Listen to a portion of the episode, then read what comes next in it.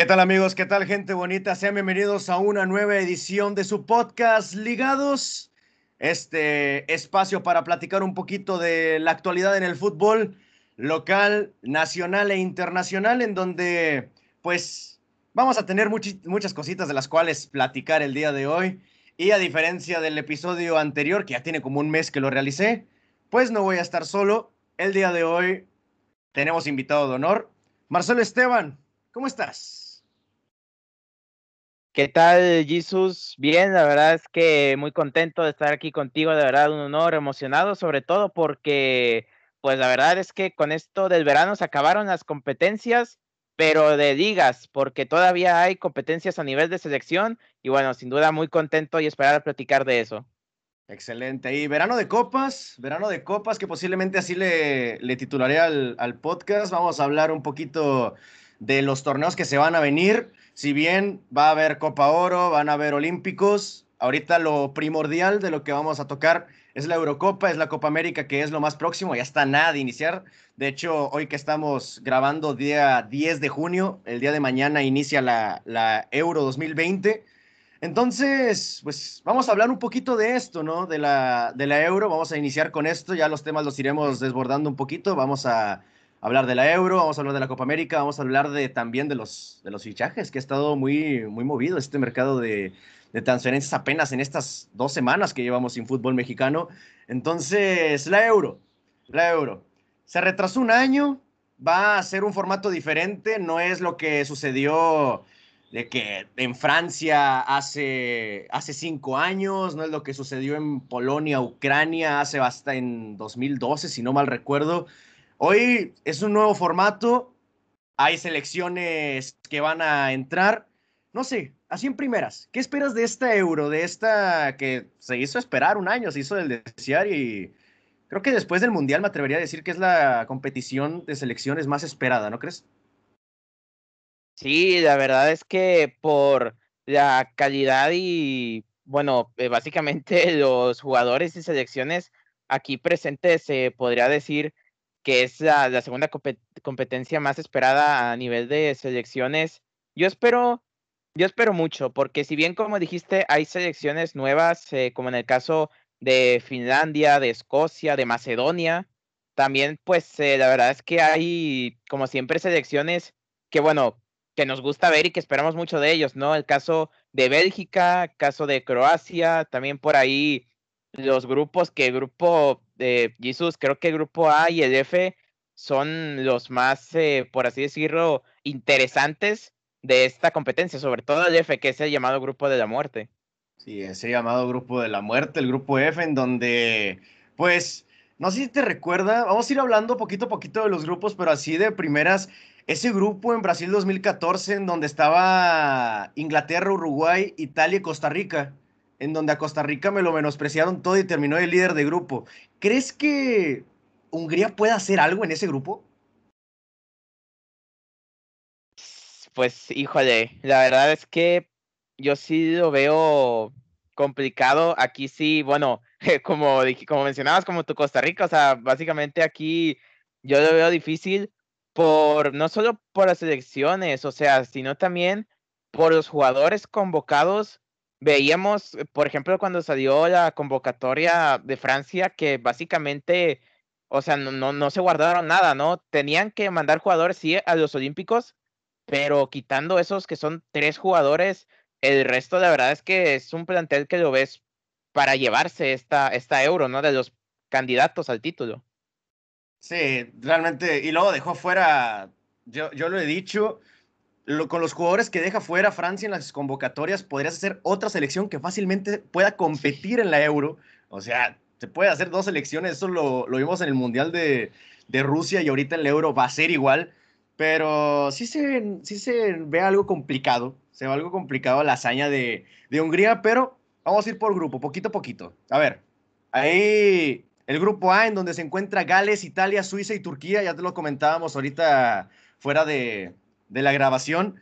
Un grupo el cual, no sé, desde mi punto de vista, pinta para que Italia se lo lleve, pero ese segundo lugar, porque, bueno, Italia viene con una generación en la cual es interesante, viene muy buena generación, pero ese segundo lugar, Gales, que la pasada Euro sorprendió, Suiza, finalista de Nations League en, la, en la última edición, y Turquía que trae una generación de jóvenes que, pues la última década, pues Turquía puede ser revelación y es la eterna revelación que nunca despega, pero un grupo A, el cual pues inicia mañana, no sé cómo lo ves, cómo lo ves aquí, ¿ves sorpresas? ¿Ves cómo lo ves? Sí, fíjate que viendo bien eh, los, las elecciones, ¿no? Y sobre todo, como mencionabas, la generación y el pasado, lo de hace poquito de la Nations League, yo creo, mira, sí te digo que va a calificar Italia, más ahí puede ser que se dé la sorpresa, puede que califique como segundo, porque tanto Suiza como Gales, yo creo que igual podrían dar la sorpresa y alguno de esos dos quedar en primer lugar del grupo. ¿Tú crees que Gales, crees que Gales con esta generación que trae, porque yo siento que ya viene arrastrando a Gareth Bale, así ya poquito a poquito de que sácame las papas del horno porque no anda en su mejor momento ahorita.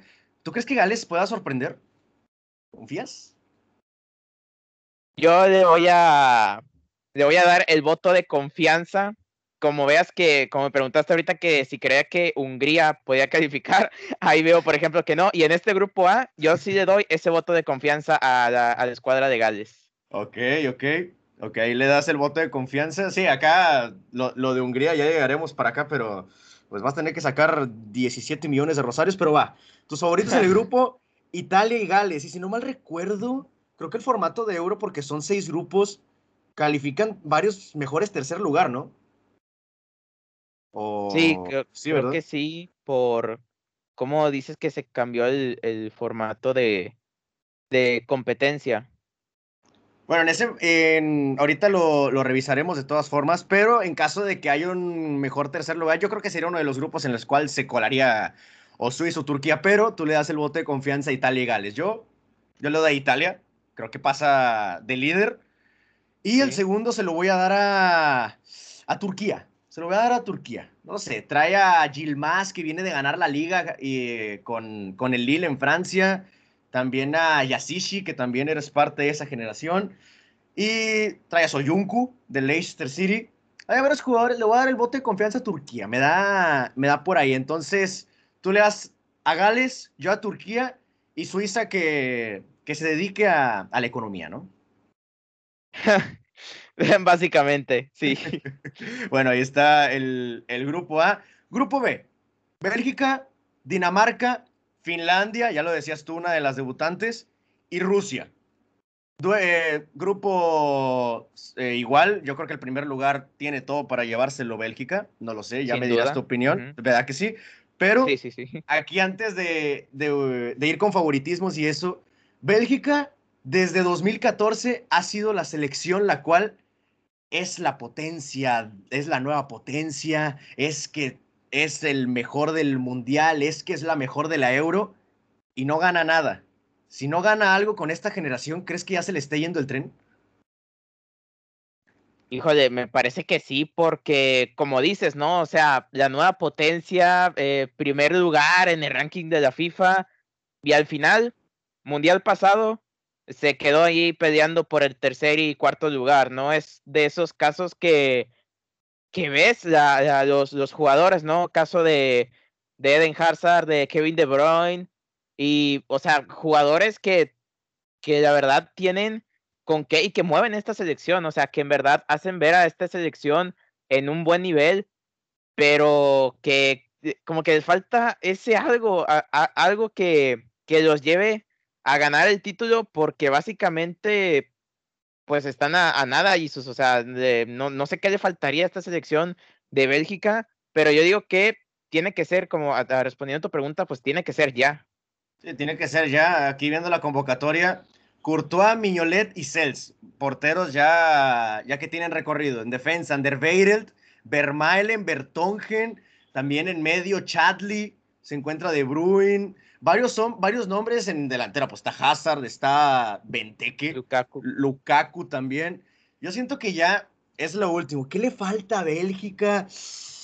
No sé, siento, siento que es más es más mental. Siento que tienen que creérsela que son la, la número uno, porque en, el, en los mundiales, en las pasadas competencias, se habló del fracaso de Brasil, se habló de que eliminaban a Argentina, se habló de que Alemania mal en el Mundial de Rusia, se habló de que España quedó esto, y Bélgica, nadie se la cree que está rankeada como el número uno. Entonces, no sé qué pasa, porque si eres el número uno del rank mundial de la FIFA en, el, en cuanto a fútbol, vaya, pues, ¿qué le falta? No sé, falta que se la crean, ¿no? O sea, porque los, los jugadores son de primera categoría, quizá a lo mejor en nivel Francia y Portugal y otras selecciones que ya comentaremos ahí estén peleando, pero Bélgica está dentro de los favoritos o de los candidatos de mucha gente. ¿eh?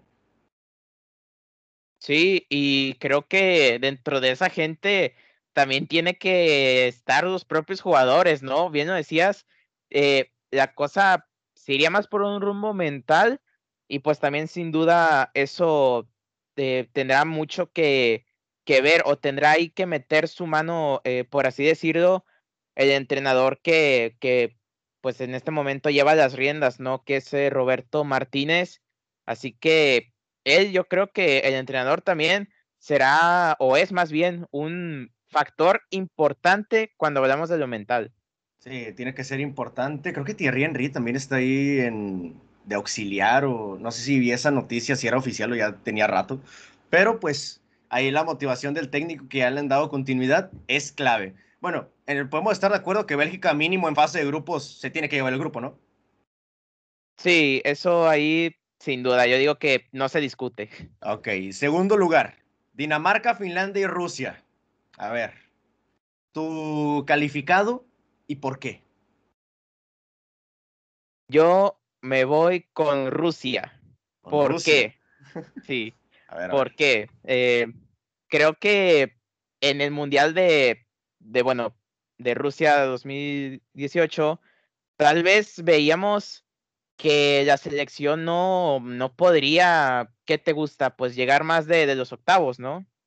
Sí, sí, sí, sí, aunque sea el anfitrión. Sí, la verdad es que es una selección que igual, pues eh, no pintaba entre, podríamos decir, eh, que, llega, que llegara muy lejos, una de las revelaciones. Y la verdad para mí es que Rusia dio una buena copa, dejó un buen sabor de boca. Y a partir de ahí me parece que hay que pues ponerle el ojo a esta selección rusa y por eso es que yo creo que, que calificará junto con Bélgica. Ok, Rusia de segundo lugar, ahí metiéndose en ese, en ese grupo. Finlandia, que es la primera euro, pero yo siento que calificó por lo que dejaron de hacer sus, sus demás rivales en, en cuanto a las fases previas, porque si bien tenemos a, a, a, Radecki, que es el arquero del Leverkusen, titular acá en Finlandia, y a, a Timo Pukki, que es creo que lo más conocido de Finlandia, no creo que haga, no, creo que haga mucho. Creo que es un grupo complicado y se va a topar con, con pared. Igual nos sorprenden, pero yo no le doy el voto de confianza a Finlandia. Yo siento que mi segundo lugar va a ser Dinamarca.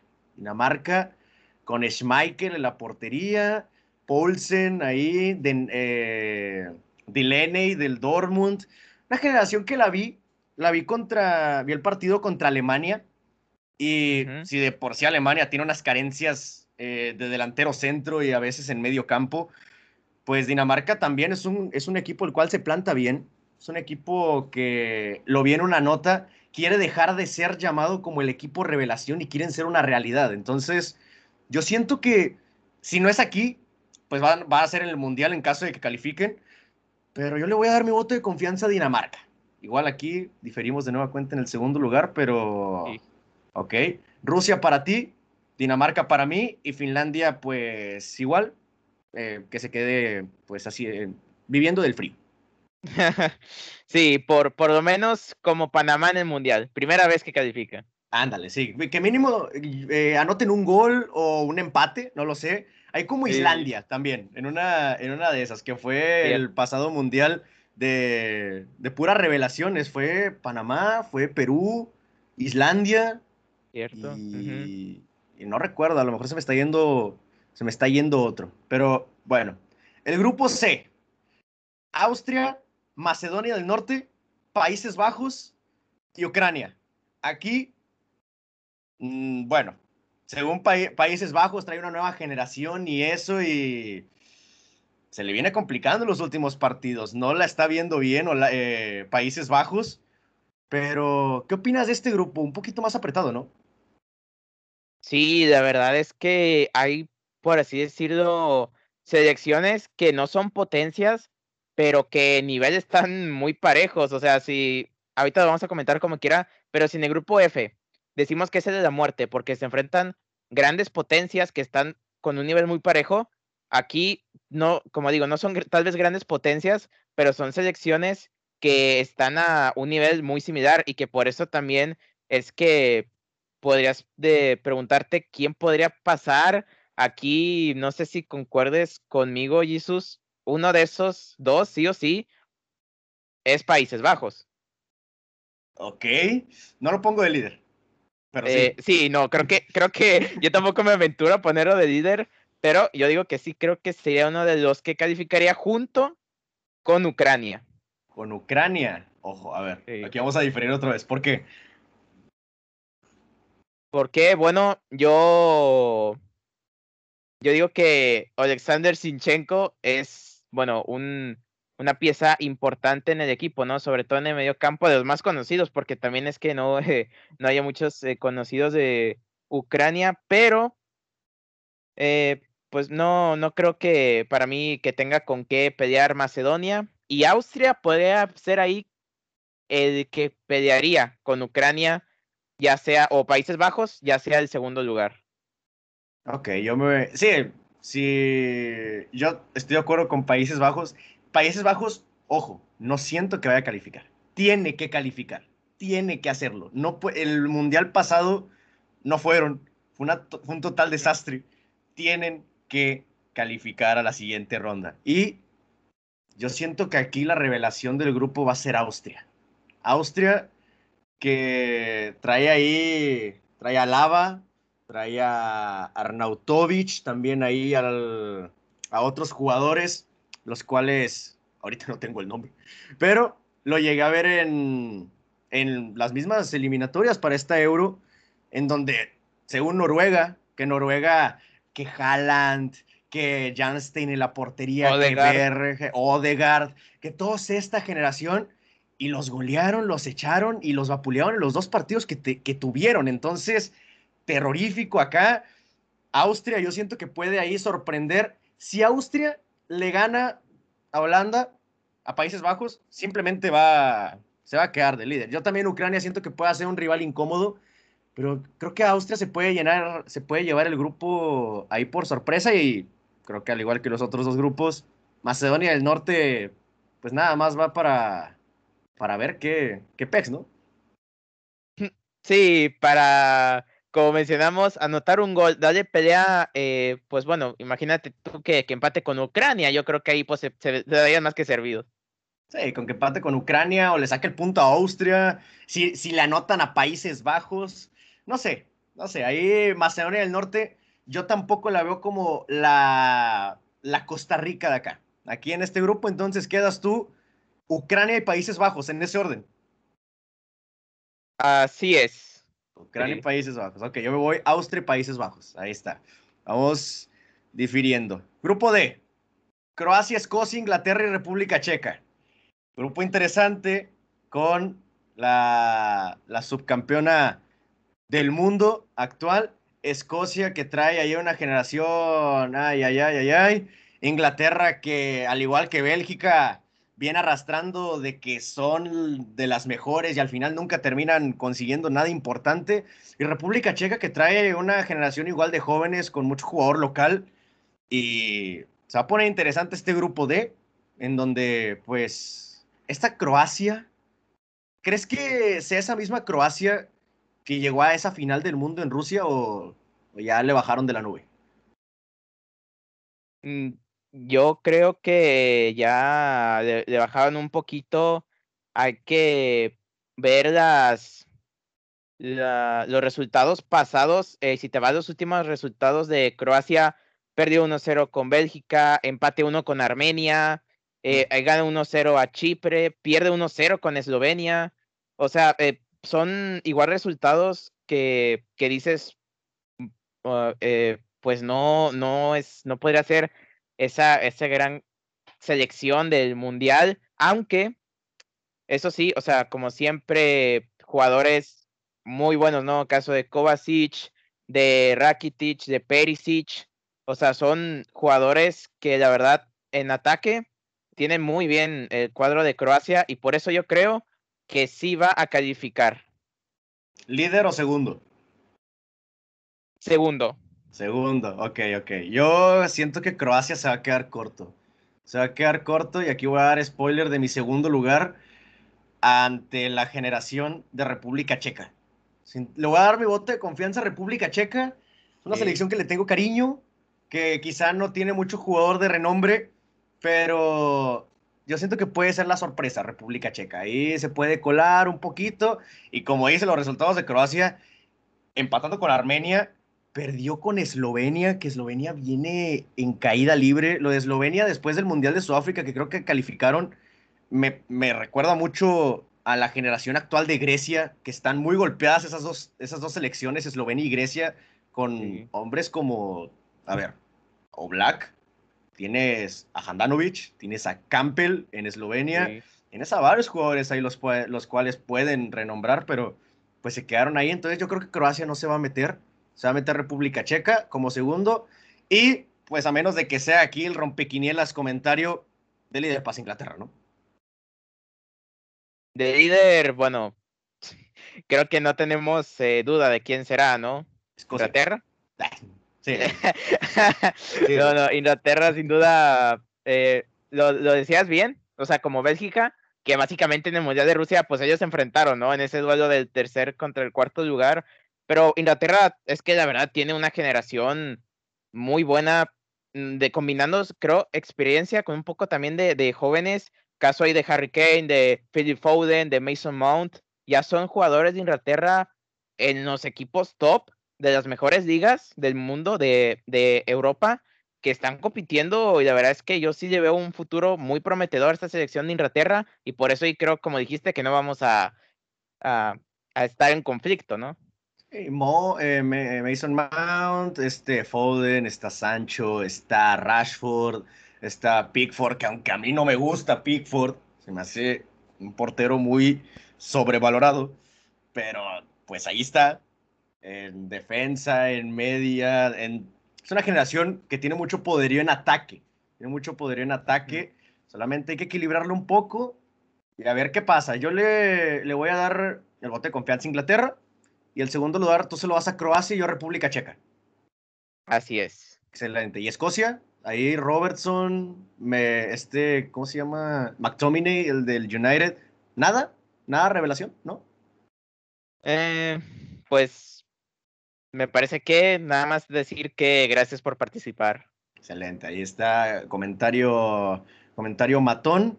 Escocia solamente viene de vacaciones a la Eurocopa. Yo no lo dije, ya me lo dije fue las palabras de mi compañero. No, pero ahí está.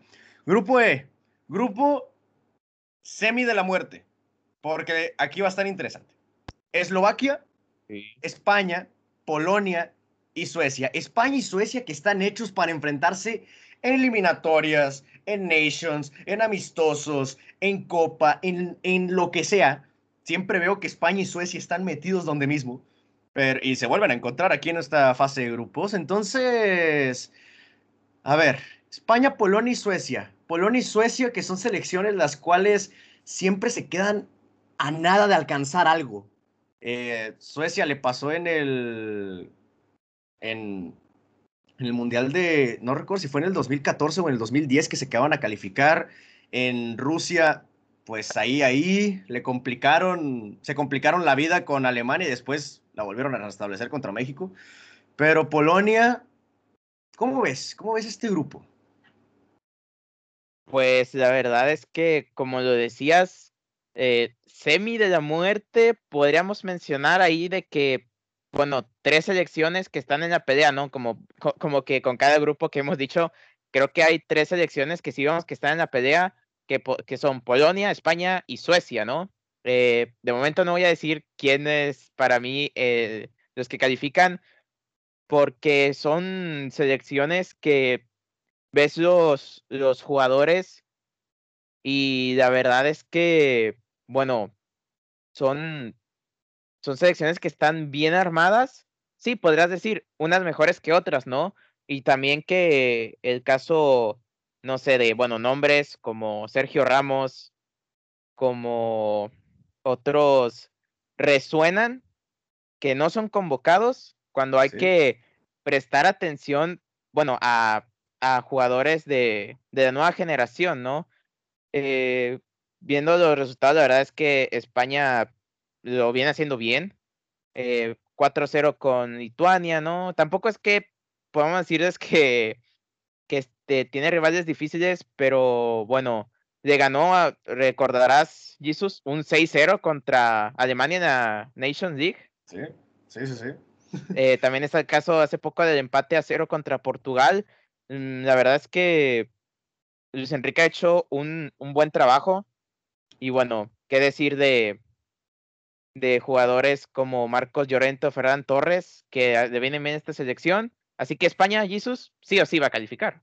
Ok, España sí, tiene que calificar, aunque eso de que no llevaran a nadie del Real Madrid me pegó en el orgullo.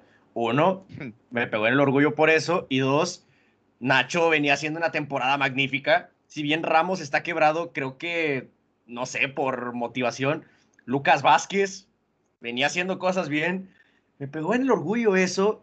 Y llevas a Busquets, que no sé quién es el representante de Busquets, pero lo quiero para cuando salga de, de, mi carrera, para que me meta a CNN o algo, porque, madre de Dios, a ver, Busquets sigue siendo convocado con la selección. Ahí a lo mejor Jordi Alba todavía, pues, ahí, ahí, todavía tiene su nivel, pero Busquets lo llevaste. A ver, que Morata, Morata que, por, por Dios, Morata tampoco anda así, pero creo que lo convocaron nada más por nombre. Una, sele una selección que a pesar de las ausencias, se tiene que llevar el grupo, ¿no?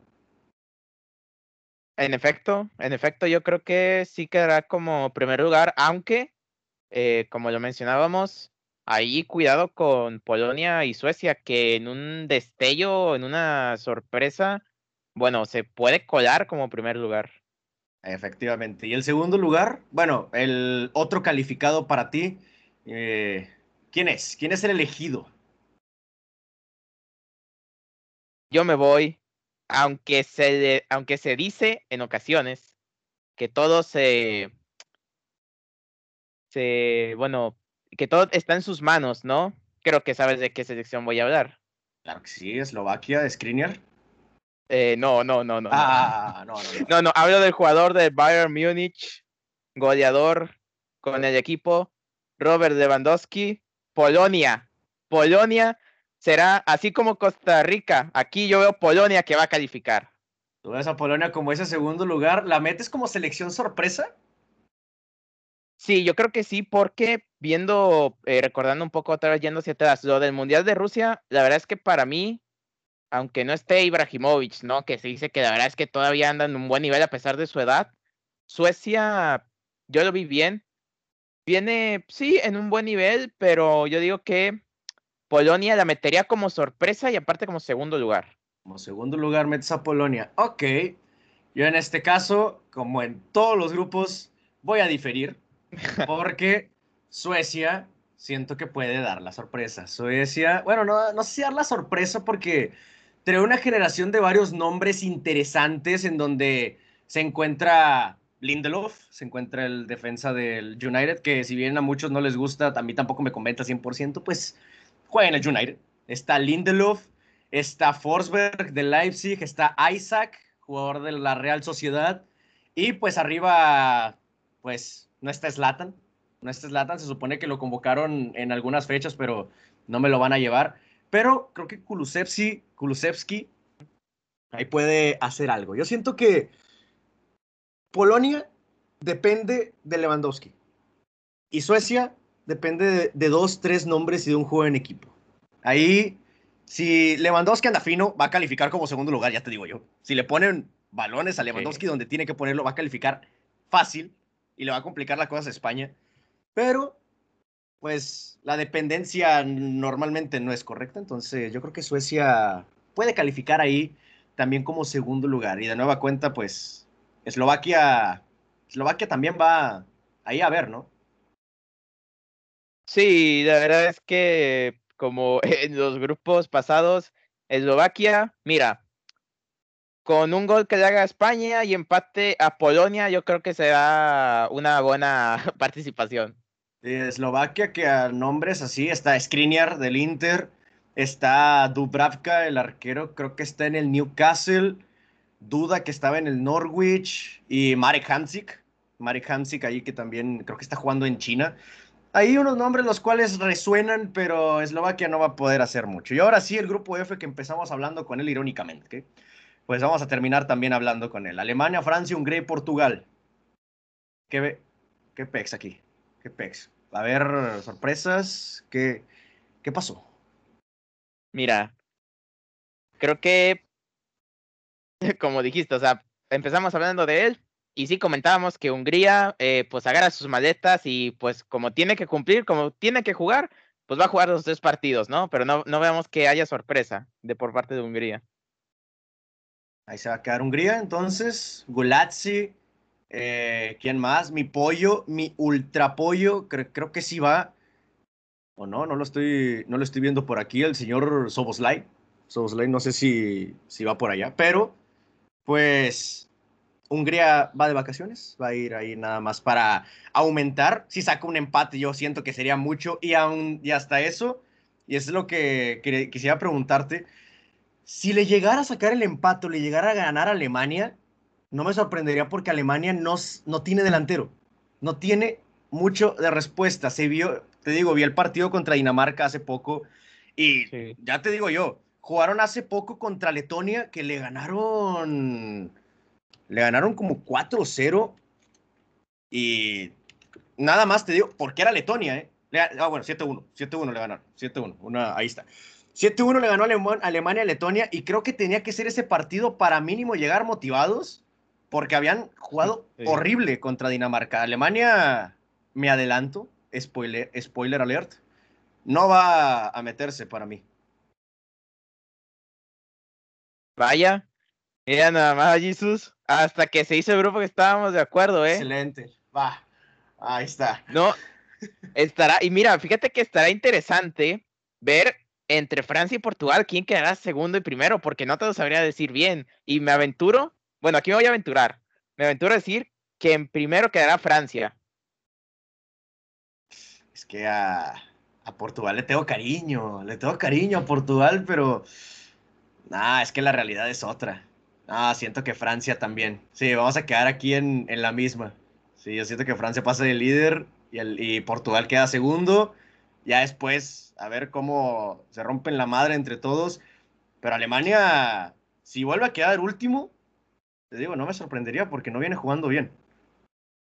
Sí, la verdad es que, bueno, Alemania desde ese mundial de 2014 eh, ha cambiado la cara completamente y eso teniendo, bueno, jugadores jóvenes eh, interesantes, caso de Emre Can, caso de Ika Gundogan, ¿no? Ahí más de experiencia, como lo es Kimmich, Tony Cross, como es Hummels, otros jóvenes como Havers, está Müller, está, bueno, pasamos a Timo Werner y mm. Serge mm. Gnabry, que bueno, eh, eh, lo comentabas, lo comentabas. El caso de la delantera, la verdad es que si decimos la delantera de Alemania con la delantera de Francia, la delantera de Francia y de Portugal, con Cristiano Ronaldo y compañía, la verdad es que no hay punto de comparación. es que, mira, Polonia con Lewandowski tiene más delantera que Alemania, este, Croacia ahí a lo mejor con, con Mansukic, si, si, está, si no, no creo que lo hayan convocado, pero ahí con, ¿cómo se llama este el del Milan? Eh, Revich, con Revich, con algunos otros, Ucrania que también trae ahí, Inglaterra, Alemania no tiene delantero y no te sirve de nada tener mucho equipo atrás y hombres que te manden centros.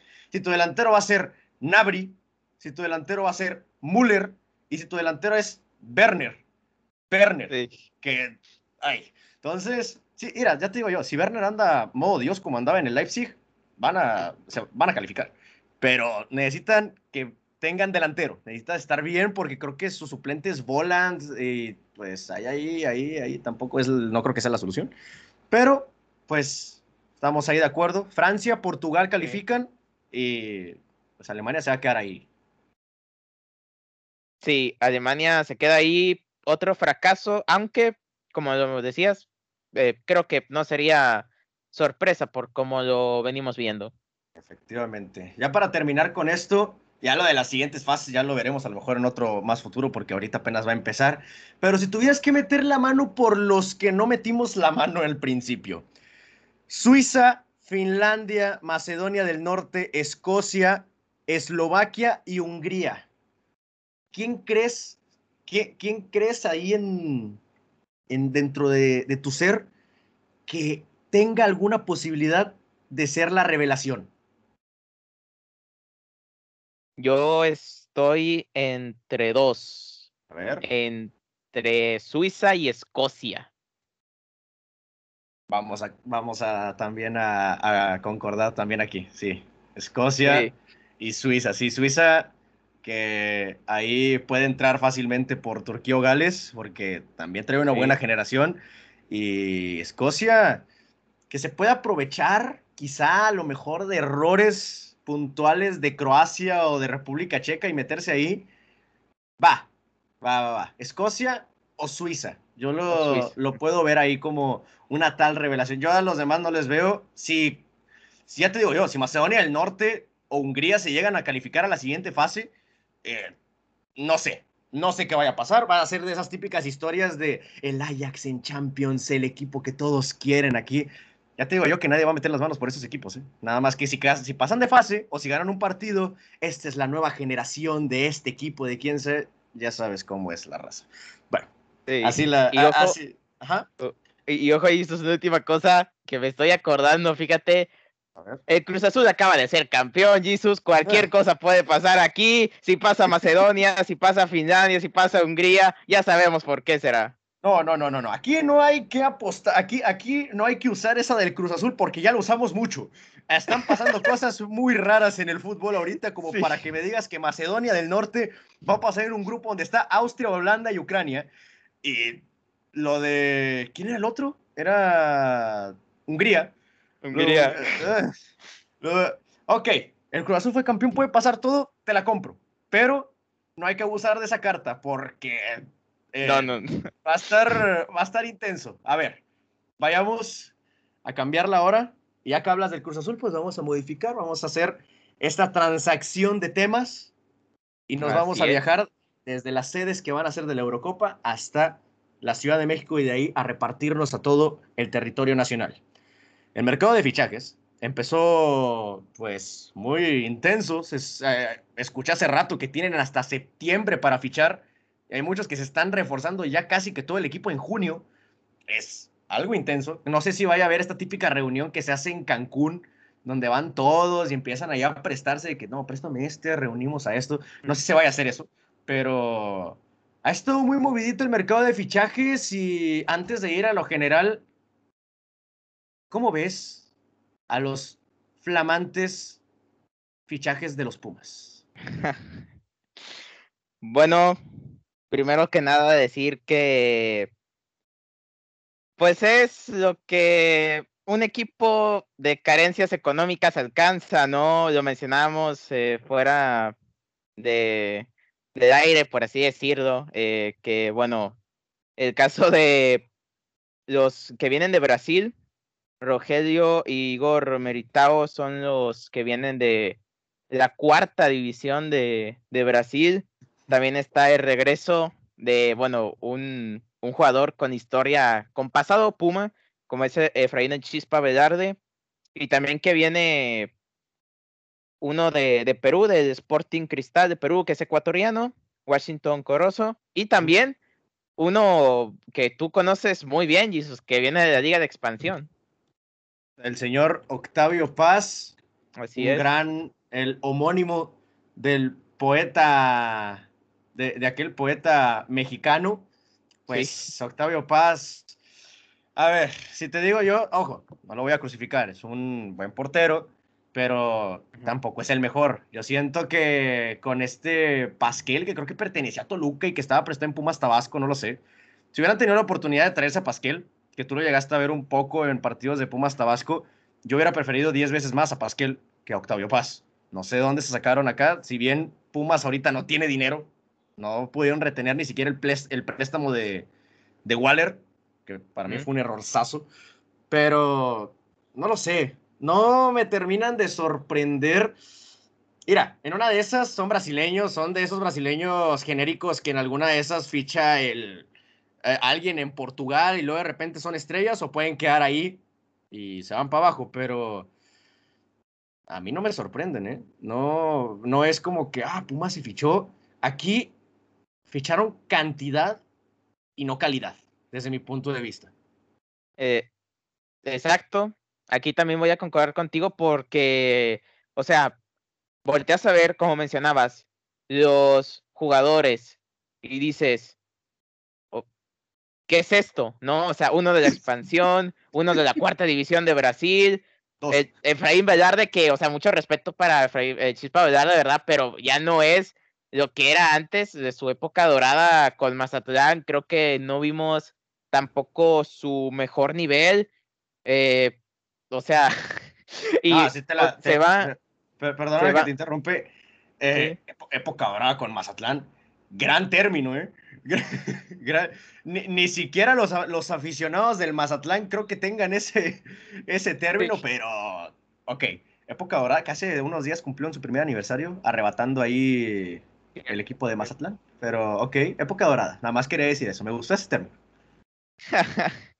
y bueno, después se va se va Waller, se va Quintana, se va Iturbe, jugadores que en lo personal a mí sí me gustaban, eh, sí me gustaban cómo jugaba. En momentos, pone tú, revulsivos o titulares, para mí respondían.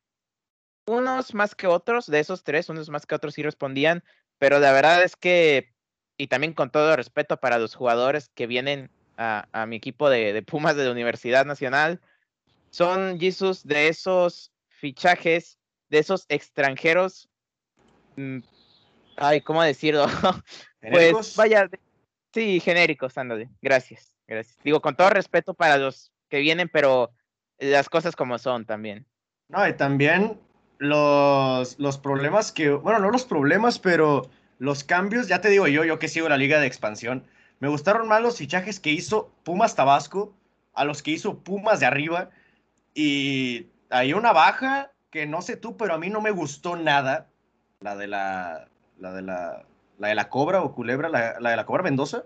Cobra, que se, fue a, que se fue a Atlante junto con Brian Figueroa. Creo que se fueron prestados, pero se fueron un año. Y son jugadores los cuales eran, para mí, grandes revulsivos, mínimo Mendoza, y se los llevaron. Así, de nada. Sí, es, es sorprendente, ¿no? Eh, prefiero, mira, prefiero que se haya ido y por venta Montejano al Atlante que la Cobra Mendoza. Porque la verdad, yo cuando lo vi, dije, esto no puede ser, o sea, están jugando conmigo, están haciendo algo ahí, unas eh, negociaciones que no me gustan en la directiva de Pumas, porque sí, ok, le invirtieron bien, pero a Pumas Tabasco, y luego ves que se va a Mendoza cuando tienes una falta de goles en el primer equipo. Y es de los que cuando lo ponías de titular respondía con buenos goles, pocos, pero al menos como decía, son revulsivos que ayudan al primer equipo cuando ahorita tiene esa carencia de goles. Ah, sí, las bajas fueron clave. ¿eh? Waller del primer equipo y Turbe que no creo que lo extrañen mucho. Y Turbe que en el pasado, en el mínimo en el último torneo no estuvo fino, pero lo de Waller, Waller sí, sí va a doler. Y luego lo de Mendoza, lo de Figueroa y las incorporaciones que llegan. A ver, también, Pumas no sonaba mucho y era casi que burla cuando llegó Lilini y que no tenía nada y llegaron a la final. Después, pues, se cayó. Aquí hay que darle el beneficio de la duda en un mínimo porcentaje, desde mi perspectiva porque no me atrae. Igual y una de esas, pues esos brasileños genéricos se convierten en fichajes de Tigres. Ya ves cómo se manejan las universidades. Pero, pues, habrá que ver. Habrá que ver, ese ha estado muy movido. También los fichajes de la expansión. Llegó Ricardo Monreal, buen jugador de Alebrijes. Llegó el Toro Morín de Correcaminos, que si lo registran en el primer equipo, pueden ser traspasados expansión y, y arriba. Pueden jugar en las dos. Entonces, ahí a ver, ahí a ver qué sucede entre estos. Ya pasando a algo más general, pasando a algo más general, fichajes que han sonado, creo que ahorita ha habido mucho movimiento y nosotros que somos acá de, de la Sultana del Norte, pues no me voy a poner en comparación entre cuál generó más expectativa entre Tobán y, y Héctor Moreno. Hagamos a la realidad. Yo siendo rayado, siento que Tobán es un gran fichaje viene a vender camisetas, viene a vender boletos y viene a ser la nueva estrella. ¿Cómo ves esos, fichajes, no? De, de, los Tigres y también de Rayados, que han sido los que han soltado las bombas de momento en el fútbol mexicano. Sí, sin duda son, bueno, fichajes de dinero, hay que decirlo. Eh, poder económico se ve reflejado, ¿no? Aunque si bien no, podemos decirles que no se gastan mucho en, en la, tal vez en la compra, se podrán gastar un poco más en el sueldo, ¿no? De, de estos jugadores. Eh, Héctor Moreno me parece que Jesús va a estar de acuerdo en que viene a suplir, intentar suplir bien la baja de otro defensa importante que se fue de Monterrey, que es el caso de Nico. Y Florian bueno, bien lo mencionabas, ¿no? Francés, que, que campeón del mundo y que joven, ¿no? De que en esta reestructuración que se necesita para Tigres, la verdad es que lo han puesto como un uno de los más grandes fichajes de la historia, ¿no? De la liga. Y pues la verdad es que sí es un buen fichaje, pero habrá que esperar eh, lo dijo Miguel Herrera, o sea, la, titularidad no, no está ganada porque, porque venga, seas campeón del mundo, te la tienes que ganar y pues es cuando ya veremos si en realidad fue un buen fichaje o no, cuando responda. Ah, yo digo que sí viene a ser, a ser titular. Digo, no es como que vaya, no es como que Tobán venga en el avión y. Ah, Quiñones. No. No, Quiñones, no, este. González por la banda no, el Diente López. Nah, yo, siento que sí viene a ser titular, pero eh, la presentación y la bienvenida que le están dando, que mañana creo que lo van a presentar en el Uni, que le van a dar la eh, el recibimiento, no sé si hoy ya llegó o va a llegar, pero que le van a dar recibimiento así, muy acorde a lo que pasó con Guiñac. No recuerdo si a Guiñac lo presentaron en el, en el estadio, pero le van a dar la bienvenida y todo eso. Ya te digo yo, viene sano, viene sano, no es aquel, ¿cómo se llama? Eh, Jeremy Menez del América que llegó como fichaje estelar y se la pasó quebrado. Eh, no, viene, viene joven, viene bien, viene de ser no titular nada más, viene de ser hombre indiscutible y casi que cara y rostro del Olympique de Marsella. Tiene todo para comerse la liga. Aguas, así que a ver qué pasa con Tobán. Yo también, yo como rayado, estoy emocionado por verlo jugar. No sé, siento que, vaya, Monterrey que no reacciona con, con los fichajes y acá Tigres, antes de que terminara el torneo, ya había tenido la suya. Entonces, ojalá que le vaya bien. Y esto no es un comentario de mala leche. Ojalá que le vaya bien, pero cualquier cosita mala, de que si entraste 10 minutos y no hiciste un gol o no hiciste nada, te lo van a recargar, ¿eh? Lo van a recargar. Así que. la, exigencia, la exigencia va a ser mucha. Sí, va a ser la exigencia mucha. Y luego cuando tienes a tu compatriota como Guiñac de frente, que dices, carnal, si bien es la misma posición, tienes que. No, tampoco tienes una competencia tan, tan grave como lo son los Quiñones, te digo. Sí. Entonces, ahí puede estar interesante. Viene para ser titular. Leo Fernández o el Diente López tienen todo para seguir ahí en la banco peleándose un lugar. No lo sé. Ahí Tobán, esperemos, viene a vender camisetas y viene a comerse el fútbol mexicano. La diferencia es que el fútbol todavía no se demuestra aquí porque es un fútbol diferente. Pero las ventas de camisetas, eh, eso puede estar tranquilo la directiva de Tigres. Y por el otro lado, Héctor Moreno, en cuanto a nivel, en cuanto a nivel, va a superar a Nico Sánchez. Estoy seguro.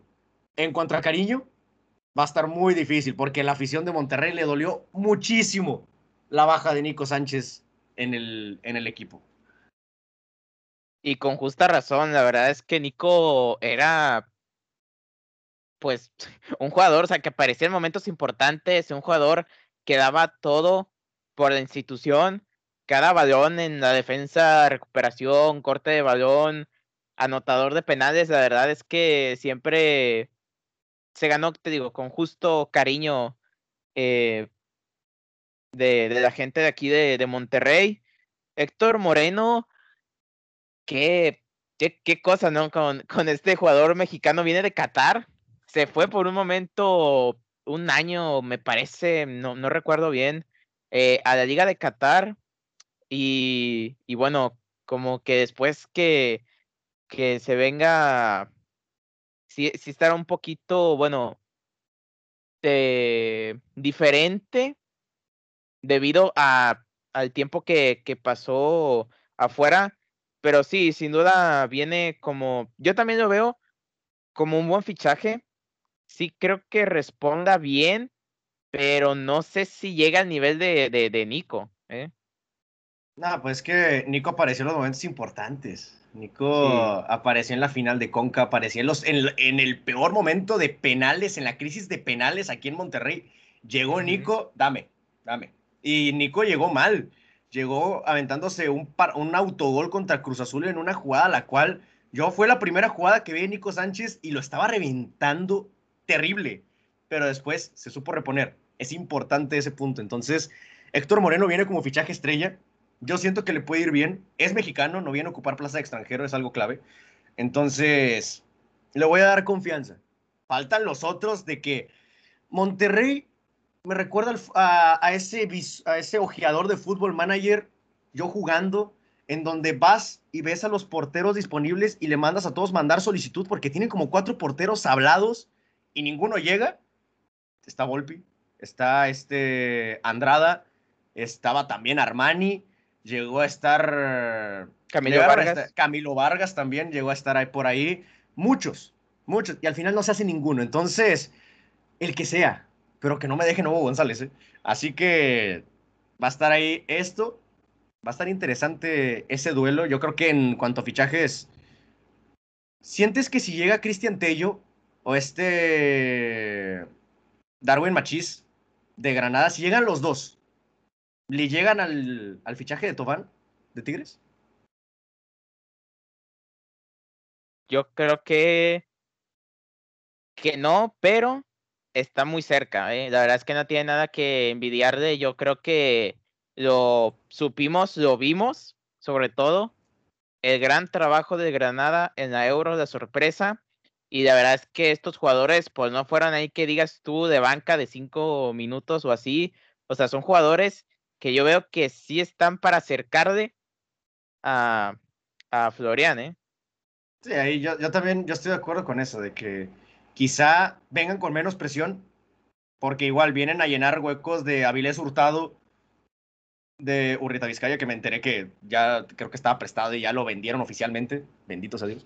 Que Avilés Hurtado, de, de la Jun que estaba apenas reco recobrando su nivel, es lo que me dolió, apenas como que estaba tratando de ir por allá, unas eh, críticas injustificadas para mí desde mi perspectiva de, de raza, pero pues ahí iba po poquito a poquito, no sé, a ver si llegan, el que sea, pero que llegue ya.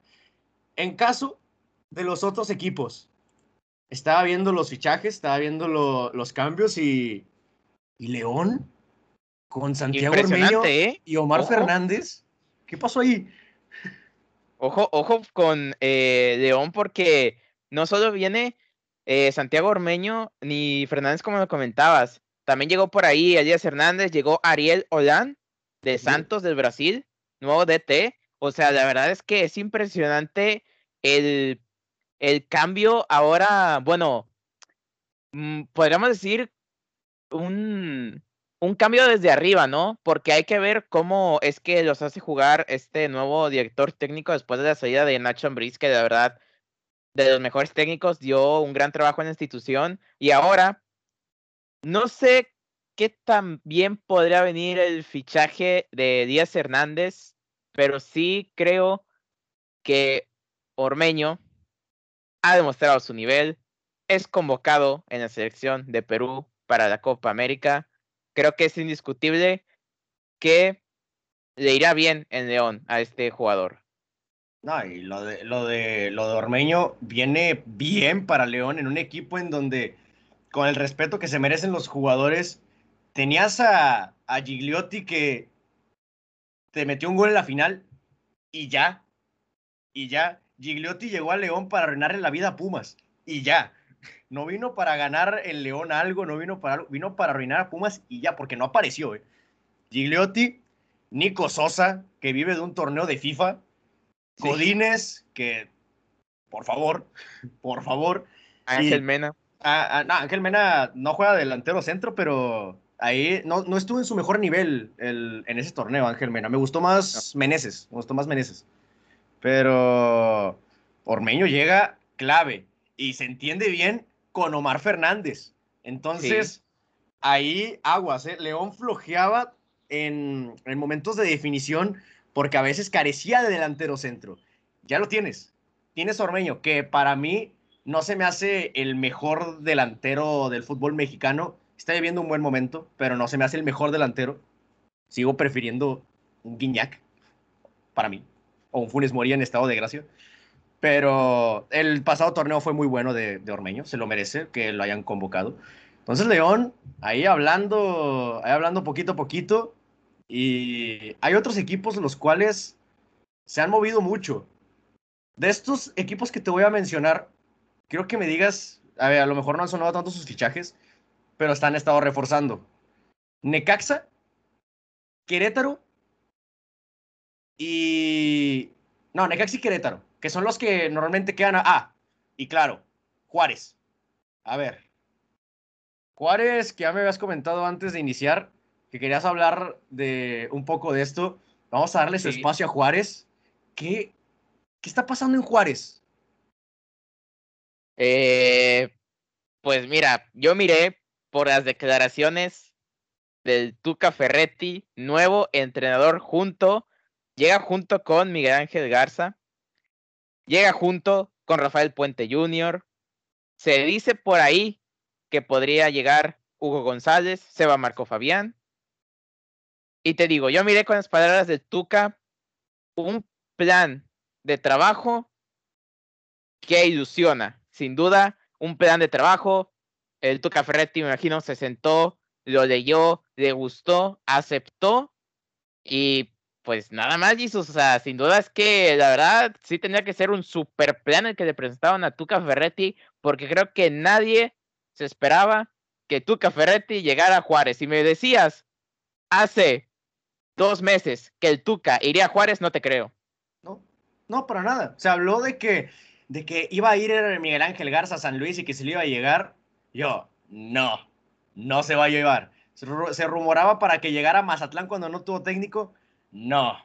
Y ahorita que estaba Poncho Sosa, que para mí, en lo personal, no es un, no es un técnico para primera división, es, está en punto medio. Es un gran, es mucho técnico para el ascenso o para la expansión y siento que no del ancho en primera, ha, tenido las oportunidades, pero a ver, yo lo comparo esto porque he visto varios comentarios en, en Facebook y en Twitter, en donde dicen, es que Ricardo Ferretti y Miguel Ángel Garza van a querer llevarse a varios de Tigres para allá, van a querer llevar a varios fichajes y van a querer lo que hizo, van a hacer lo mismo que hizo con Tigres, va a poner el mismo cuadro, va a ser defensivo, lo que sea. Ya te digo yo que como aficionado de Juárez, me digas esto, yo donde firmo. Porque después de todos los fracasos que ha tenido Juárez atrás, que llegue el Tuca y que diga, no, pues yo quiero armar mi equipo como estaba en Tigres y quiero hacer mi esto y así. A ver, Tigres viene de ser el mejor equipo de la década. ¿Dónde firmo para que me, me haga lo mismo en Juárez? Sí, sí, sin duda, un equipo que no tiene mucho, ¿no? De, de ser creado casi nada tampoco de ingresar, de estar en la primera división. Y la verdad es que el Tuca Ferretti, si se trae a jugadores de Tigres a los Bravos, la verdad es que sería una gran adquisición, los haría jugar bien, sobre todo, y también, ojo por ahí, porque hay un jugador que casi era campeón de goleo. Me imagino que sabrás quién es, Jesús. ¿De Juárez? Sí. Escano. Así es. y de Escano, la verdad es que si sigue así de encendido, como siempre va a responder y no dudes que también pueda ser el próximo campeón de goleo del torneo. No, es que el Escano estaba casi fuera del equipo. Eh, lo, quería Atlas. al Escano lo quería Atlas, que se me hace muy extraño, porque pues tienes a Fútbol, tienes a Caraglio, tienes ahí a, a, Correa, que ya anunciaron que van a hacer bajas, Correa y así, pero pues yo siento que el Escano dice, ok, va a venir un proyecto nuevo, diferente, ya no, ya no está, ya no vamos a hacer del grupo de, de ese grupito de técnicos que rondan nada más, Palencia, Tena, eh, Tomás Boy, el profe Cruz, Poncho Sosa, el Chepo, todos ellos no. Llegó el Tuca, llegó una nueva directiva, llegó un nuevo proyecto. Yo me quedo, ¿eh? Yo para ver mínimo seis meses, ¿qué pasa? Que ya te digo yo que los primeros seis meses no va a funcionar. Si eso es un proyecto, ponle que a dos, tres años puede que se empiecen los resultados. Pero ya con las bajas que se tiene Juárez, que hubo bajas, la flecha Zavala salió, salió Luis López, que también viene, a, según a Monterrey, viene, se, fue Enrique Palos, están buscando portero, se decía lo, ya decías tú lo de Hugo González, lo de Alan Mendoza también que salió de allá, Brian Rubio que se fue. Hay mucho movimiento en Juárez, pero ah, hay que esperar todo a su tiempo. Yo siento que la mano del Tuca no se va, no se va a ver tan rápido le gustan los procesos largos al Tuca. Y ya está grande el Tuca. Ya, no sé, ¿tú lo ves como su último equipo? ¿O es algo precipitado? Sí, creo que es algo precipitado porque lo acabas de comentar bien. Tuca no es de una o dos temporadas. Tuca, la verdad es que es de, de procesos largos. Este proyecto, la verdad es que sí, sí lo veo a largo plazo, ¿no? Con el Tuca Ferretti. Pero no sé, algo me dice Jesús, y no sé si a ti te pasa lo mismo, una pequeña vocecita en tu cabeza que te dice que tal vez, que tal vez, o no sé, o se vaya a su país o dirija a Tigres y ya. ¿El Tuca? Sí. Yo siento que. Ah, no lo sé. Sí, se me hace que sí me precipité con la pregunta. Pero hay que aguantarlo. Siento que, yo siento que a Tigres no regresa. A Tigres, yo siento que el Tuca es lo mismo que Bucetich Rayados. Si llega Bucetich Rayados de nueva cuenta y no le funciona, va a arruinar el paso que tuvo. Ya cumpliste, no saliste de la mejor forma, ya. Ya tienes tu, tu década dorada, ya te puedes ir como el mejor técnico de la historia de Tigres, ya. No le muevas. Yo siento que no regresaría a Tigres. Yo siento que a, a Brasil tampoco regresa. ¿Sabes a dónde podría ser que se retire? Y me gustaría muchísimo. Suéltalo, suéltalo, yo lo sé, suéltalo. A los Pumas de la Universidad Nacional. Excelente, excelente. Sí, que ahí estuvo. ¿Llegó a ganar título o, fue Memo Vázquez? Sí, no, eh, bueno, de hecho, los dos, los dos ah, ganaron. Ok, ok. Sí, entonces, ahí está. Y, eh, ok. No, y Pumas que que pues a veces trae que sí, que no técnico, era bien, ¿no? Que se retirara en los Pumas ahí. Pues vamos a ver qué pasa, porque estamos pensando en el siguiente equipo del Tuca y todavía no debuta con Juárez. Pero, a ver, yo me, me da emoción, ya les digo yo, gente de Juárez, no esperen el fútbol más vistoso, divertido, ni eso, pero ojalá les traiga resultados, porque Juárez, no sé, le, doy, le tengo que dar confianza porque es de los equipos los cuales a mí no me convence que entró por la manera de comprar franquicia con, con Lobos. Entonces, hay que, hay que ver, hay que ver los resultados. ¿Ya hay algún otro fichaje que quieras comentar que haya llegado así a las últimas en el fútbol mexicano? Bueno, pues, ah, rápidamente así comentar que, hablando un poquito de, de Nico Sánchez de Rayados, que pues ya tiene equipo, se fue al Querétaro. El Querétaro que hoy hoy, 10 eh, de junio, jueves 10 de junio, se dice por ahí el rumor que está buscando a Lucas Podolski. Y también comentar el caso de, bueno, así rápidamente de Miguel Ayun, que se fue a América, y de Necaxa, del Necaxa que por ahí que, contrata a Luis Quintana, el regreso de Mauro Quiroga, eh, adquisición de Rubén González de León, y con ese proyecto de Özil y demás inversionistas, eh, pues nada más que decir que veamos hacia dónde va este Necaxa, que ya es conocido, su proyecto, eso sí, Jesus, jugadores que parece que no le van a reventar, la terminan reventando, lo venden y parece que arman el equipo de aquí, de allá, de este y que el otro, y al final así se maneja el Necaxa. Quiroga, ¿eh? Quiroga, ay Dios, Quiroga, jugadores que nunca debieron de salir de donde, de donde fueron figuras. Quiroga me dolió ese año que perdió en San Luis y en Pachuca. Nada más falta que regrese el Pipe Gallegos. Yo estoy feliz en, en Necaxa. Pero, ya te digo yo, si se concreta lo de Podolski, y esto no me van a cambiar de opinión porque ya lo traía desde hace varios días, si se concreta lo de Podolski al Querétaro, para mí es más fichaje ese que el de Tobana Tigres. Punto. Nada más. Porque. Fuertes declaraciones. él, es que él fue campeón del mundo y él sí jugó más de 15 minutos. Ahí nada más. Y tuvo, tiene recorrido en Europa, tiene un poquito más de nombre. Ahí estuvo, quizá bajo la sombra de Miroslav Klose, que es un pesado en Alemania. Eh, pero si se concreta eso, para mí e, es como, a lo mejor sí me estoy excediendo mucho en esa comparación, pero es como si dijeras, ahí viene Guiñaca Tigres y Querétaro trajo a Ronaldinho. ¿Qué onda? Claro, y de hecho, te iba a decir, me gustaría saber quién maneja eso, quién está al frente de Querétaro. Oye, Antonio Valencia, de que Ronaldinho, Nico Sánchez, ahora suena Lucas Podolski, estuvo Tiago Volpi en su caso, estuvo Camilo Zambetso, o sea, ¿quién es el que maneja el Querétaro detrás? Financieramente. sí, no, financieramente y, y, de marketing, porque este van a vender, van a vender. Y sabes que si viene Tiago Volpi a Querétaro, buenas noches, que a lo mejor traen a más de nombre que por precio, porque Ronaldinho ya venía las últimas. Eh, Valencia se retiró, duró seis meses, pero fue clave en el equipo.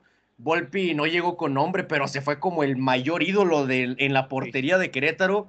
Zambetso, que es el máximo goleador de la, de la institución.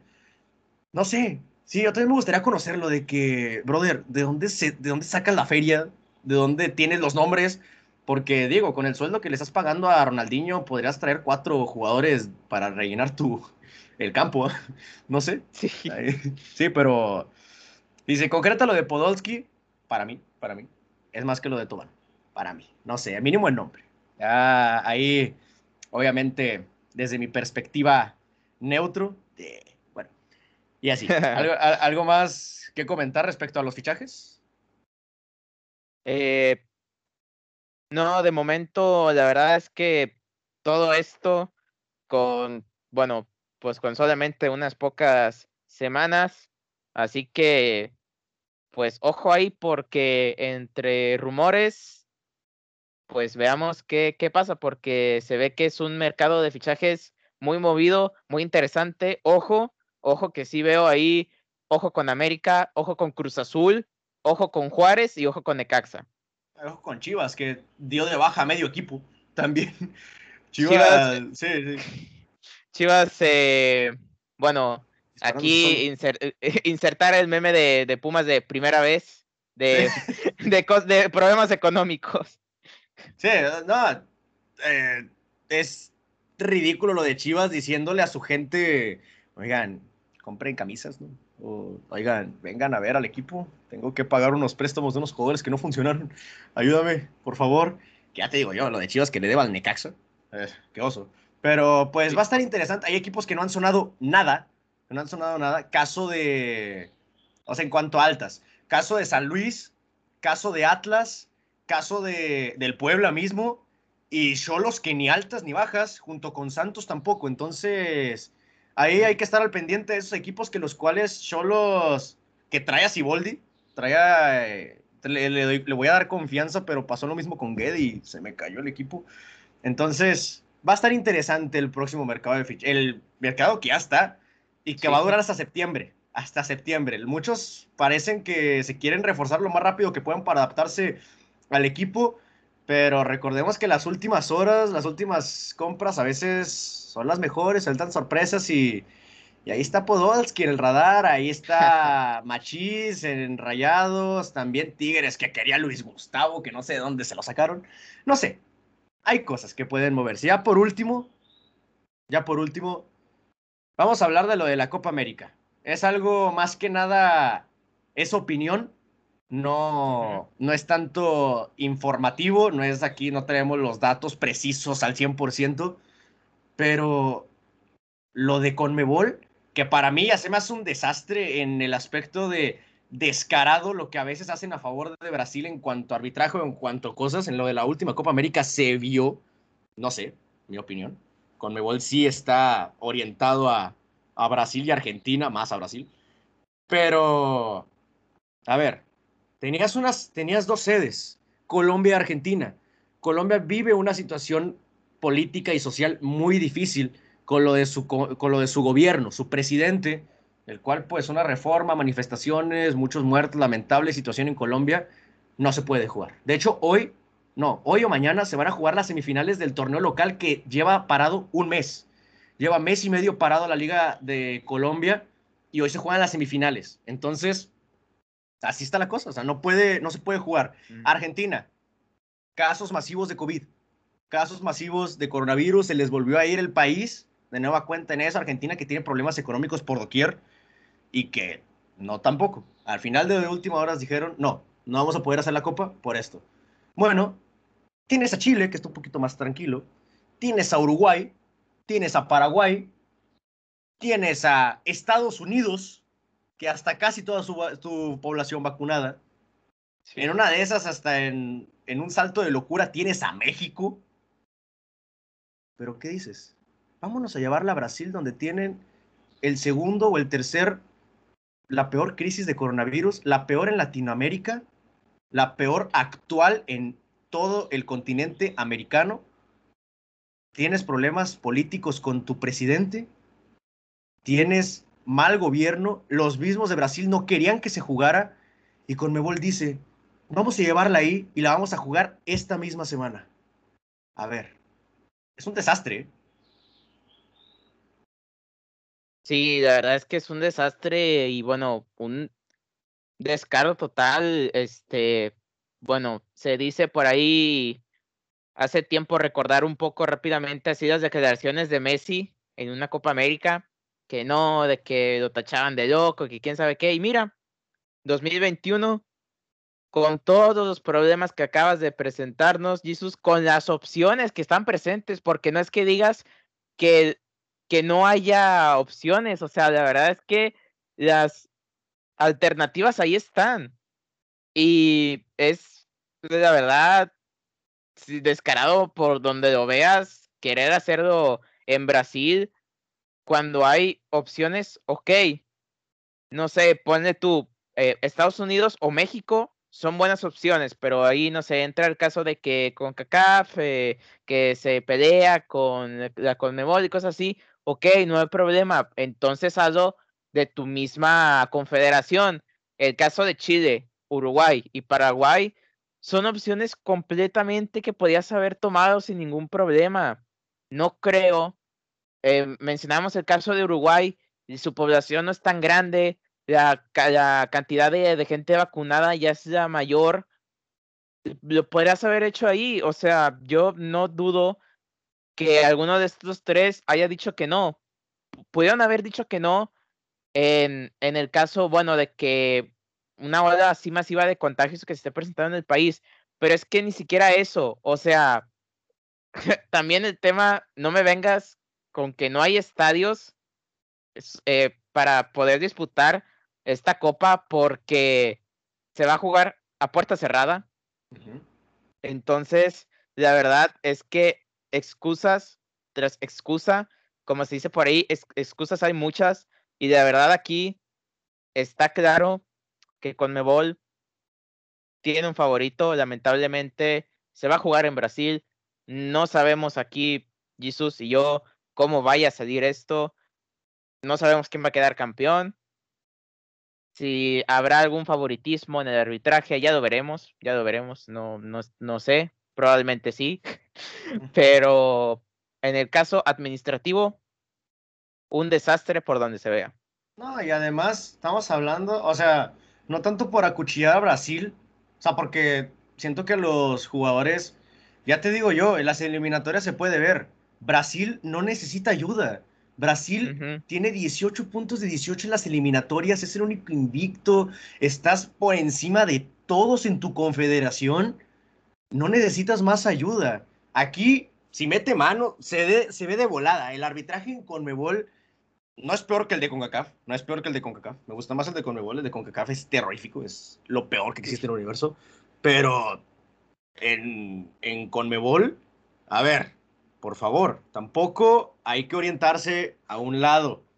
Chile sí se postuló. Había visto noticias en donde Chile ofrecía de que si hay, si hay pedo en este país, vénganse acá, porque son cinco sedes, son cinco sedes nada más. Son cinco sedes y el Maracaná nada más se va a usar una vez para la final. Nada más se va a usar una vez. Entonces, eh, Chile se ofreció, se ofreció Paraguay, creo que también había visto. Eh, Perú no sé cómo esté. Perú eh, hace dos años fue sede de la final de, Libertadores. Ecuador no sé tampoco cómo esté. Venezuela también está en los mismos problemas.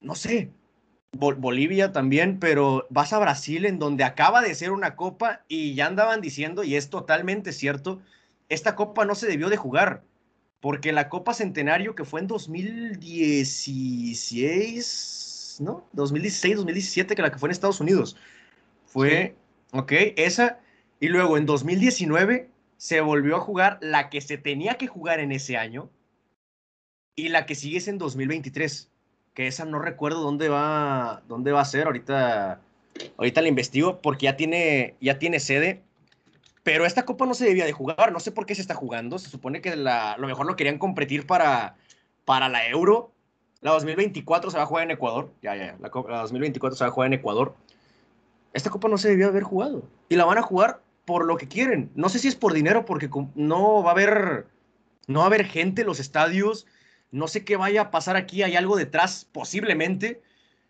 Pero es terrorífico de cómo se manejan las cosas allá. O sea, tenías opciones, tenías A, B, C y D. Y escoges una que ni siquiera yo siento, porque los de Brasil, jugadores, jugadores, políticos y gente adentro, de que, le, que tienen cierto poder en el país, dijeron, no, no quiero que se juegue. Pero, ¿ya qué? Ya la máxima dijo que sí y a lo mejor ya tenían arreglo con el presidente. Así que si Don Conmebol y Don Brasil dijeron que sí, todos los de abajo, ¿qué van a poder hacer? Sí, eh, bueno, eh, son las máximas potencias, ¿no? O sea, la verdad es que eh, lamentable, lamentable la, la situación de, de, lo que pasa hoy en Conmebol tú lo comentabas, la próxima Copa América en Ecuador, ya para 2024, bueno, de que la vacuna ahorita, ¿verdad? Y que quién sabe qué de la pandemia de seguro ya esté más controlado. Eh, pero bueno, al día de hoy creo que no sé cómo están los países, pero pues podrías poner tú hasta Bolivia como sede de la Copa Oro. La América del América. Ah, de América, sí, no, también de la, de la Copa ahora. Si todas se juegan en Estados Unidos, pues ya mínimo que le cambien de, de, sede. sí. sí, sí, sí, que le cambien de sede. Pero, ok, ya quitando un poco lo, de, lo del drama en este aspecto, porque pues ya esto, favoritos, Brasil, ¿no? A pesar de todo. sí, no, pues, a pesar de todo, ahorita que capaz que ya creyeron que desprestigiamos a Brasil y que lo odiamos a muerte, no, la verdad es que Brasil sigue demostrando que, que es una gran potencia, que juega en un gran nivel. De los favoritos, sin duda, yo lo pongo junto con, con Uruguay y creo que con Chile. Ok, ok, ok. Argentina eh, no lo metes. Lo siento, me Lionel Messi, pero no, no, no, no, no lo veo como campeón. Podría llegar a la final, ¿eh? Eso sí, pero no lo veo como campeón. Es que lo que da coraje con Brasil es que es el, es el hijo consentido de una, de una familia de ocho niños, es el hijo consentido que tiene todo y le dan más.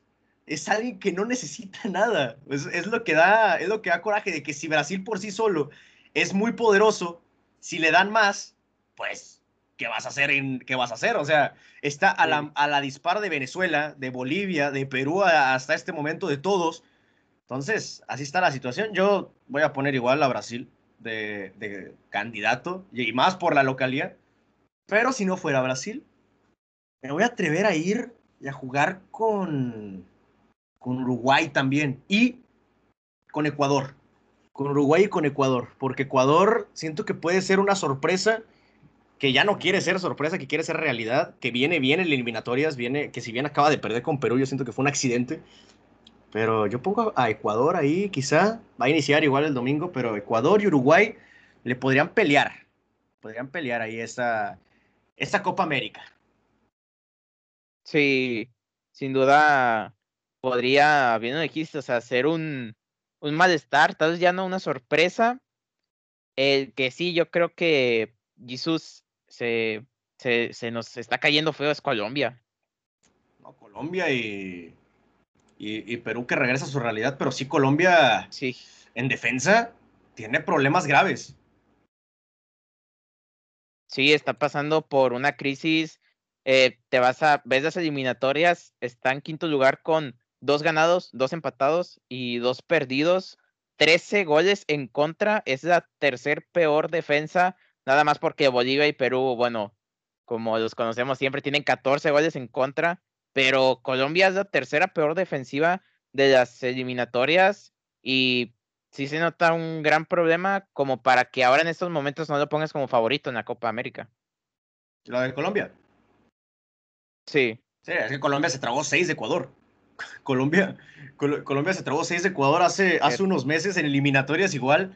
Eh, ¿qué pasó? O sea, si te hubiera metido seis Brasil, igual hubiera sido noticia, pero fue Ecuador y por eso fue un accidente mezclado con el gran nivel que traía eh, la selección ecuatoriana, pero sí, Colombia viene a la baja. Chile también, Chile viene arrastrando la generación que lo hizo bicampeón de América hasta donde pueda, hasta donde yo siento que después de los 40 años, nada más porque Alexis Sánchez se puede retirar o, o Claudio Bravo, porque no, me los van a seguir arrastrando. Y, y así van las cosas. Así van las cosas en, en América. Y yo siento que ya es todo lo que tenemos que aportar a eso. Ya en algún episodio futuro vendrá Juegos Olímpicos y Copa, y Copa Oro, perdón. Juegos Olímpicos, Copa Oro. ¿Quién, ¿Qué más también viene? El, la liga inicia a finales de julio, ¿no? Sí, sí, los veintitantos de, de, julio, sí. Inicia la, cuando... Iba a haber ahí una situación con los, con los que se iban prestados olímpicos, porque el, el presidente de la liga, Miquel Arriola, dijo, no me importa que tengas 17 convocados a los olímpicos, el torneo empieza este día porque empieza este día. Entonces, ahí los que se van prestados, Monterrey, Monterrey, Chivas, eh, varios equipos de Cruz Azul también, varios que tienen ahí jugadores clave, van a iniciar el torneo sin, sin varios jugadores titulares porque van a estar en Olímpicos. Entonces, así las, así las cosas. Entonces, sin nada más que comentar después de los temas, hablamos de la Euro, hablamos de los fichajes, hablamos de la situación en Copa América. Creo que es todo lo que tenemos que platicar el día de hoy. Un episodio largo, un episodio de, de más sí. de una hora. Entonces, pues, a ver, te voy a dar el tiempo que necesites y requieras para que te despidas. ¿Quieres mandar saludos? Si quieres decir algo, lo que sea, ándale. Es tu espacio. Muchas gracias, muchas gracias, Jesus. Sí, de verdad, primero que nada, agradecerte por la invitación. Ya sabes que, pues, cualquier cosa aquí siempre será un gusto estar contigo, ya sea en este, eh, pues, nuevo programa tuyo, ¿verdad? Que es eh, Ligados o en cualquiera de las narraciones futuras de la expansión o de Copa América o de Eurocopa. También eh, siempre será ahí un gusto compartir micrófono contigo. Y también, pues nada, eh, también eh, aquí, bueno, no, ojalá no me reportes por spam, pero recordar que pues hoy eh, que invite, que invito a la gente, a tu gran público que sé que, tienes ahí un, un, público muy sano, ¿verdad? Nada de, nada de haters ni nada por el estilo, a que vean Pelotazo MX, Pelotazo con Z MX, así nos pueden encontrar tanto en Instagram como en Facebook y YouTube. Ahí nos pueden ver. Eh, también platicamos de temas eh, deportivos, ahí para que se echen igual un ojo. Y bueno, como siempre, Jesús, gracias y a esperar a la próxima ocasión en que me invites. Excelente, ahí está el buen Marcelo Esteban, querido Chelas, el cual va a estar por, eh, ya estuvo por acá platicando. Esperen este episodio en sus diversas plataformas, estará en Anchor, estará en Spotify, estará también los clips, los subiré a Facebook y a Instagram. Ahí, ahí espérenlos. Van a salir muchos clips aquí. Van a, hay muchas eh, cosas de las cuales sí. Ah, y sobre todo en el futuro, ¿eh? Porque igual no sé si quieras eh, en un futuro hacer otro programa así, viendo ya cómo nos fue, qué le atinamos, qué nos equivocamos y cosas así, sobre todo en, la, en, las, en las, copas, en la Euro y en la Copa América. La Euro dimos favoritos, pues, masacramos a Países Bajos, Alemania, van a ver, no, no va a haber sorpresas según nosotros. Va a estar interesante ver el estado de resultado mínimo después de la fase de grupos, así que ahí lo vamos a presenciar, ahí vamos a estar. Entonces, señores, sin más que decir, sin más preámbulo, es todo por el episodio de hoy. Ahí espérenlo en sus diversas plataformas. En, en, YouTube no lo subo porque me da flojera subirlo. Pero ahí igual, igual en una de esas también, también aparece por allá. Pero bueno, señores, eso es todo por el día de hoy. Un saludo a todos. Espero estén bien y que tengan un bonito día.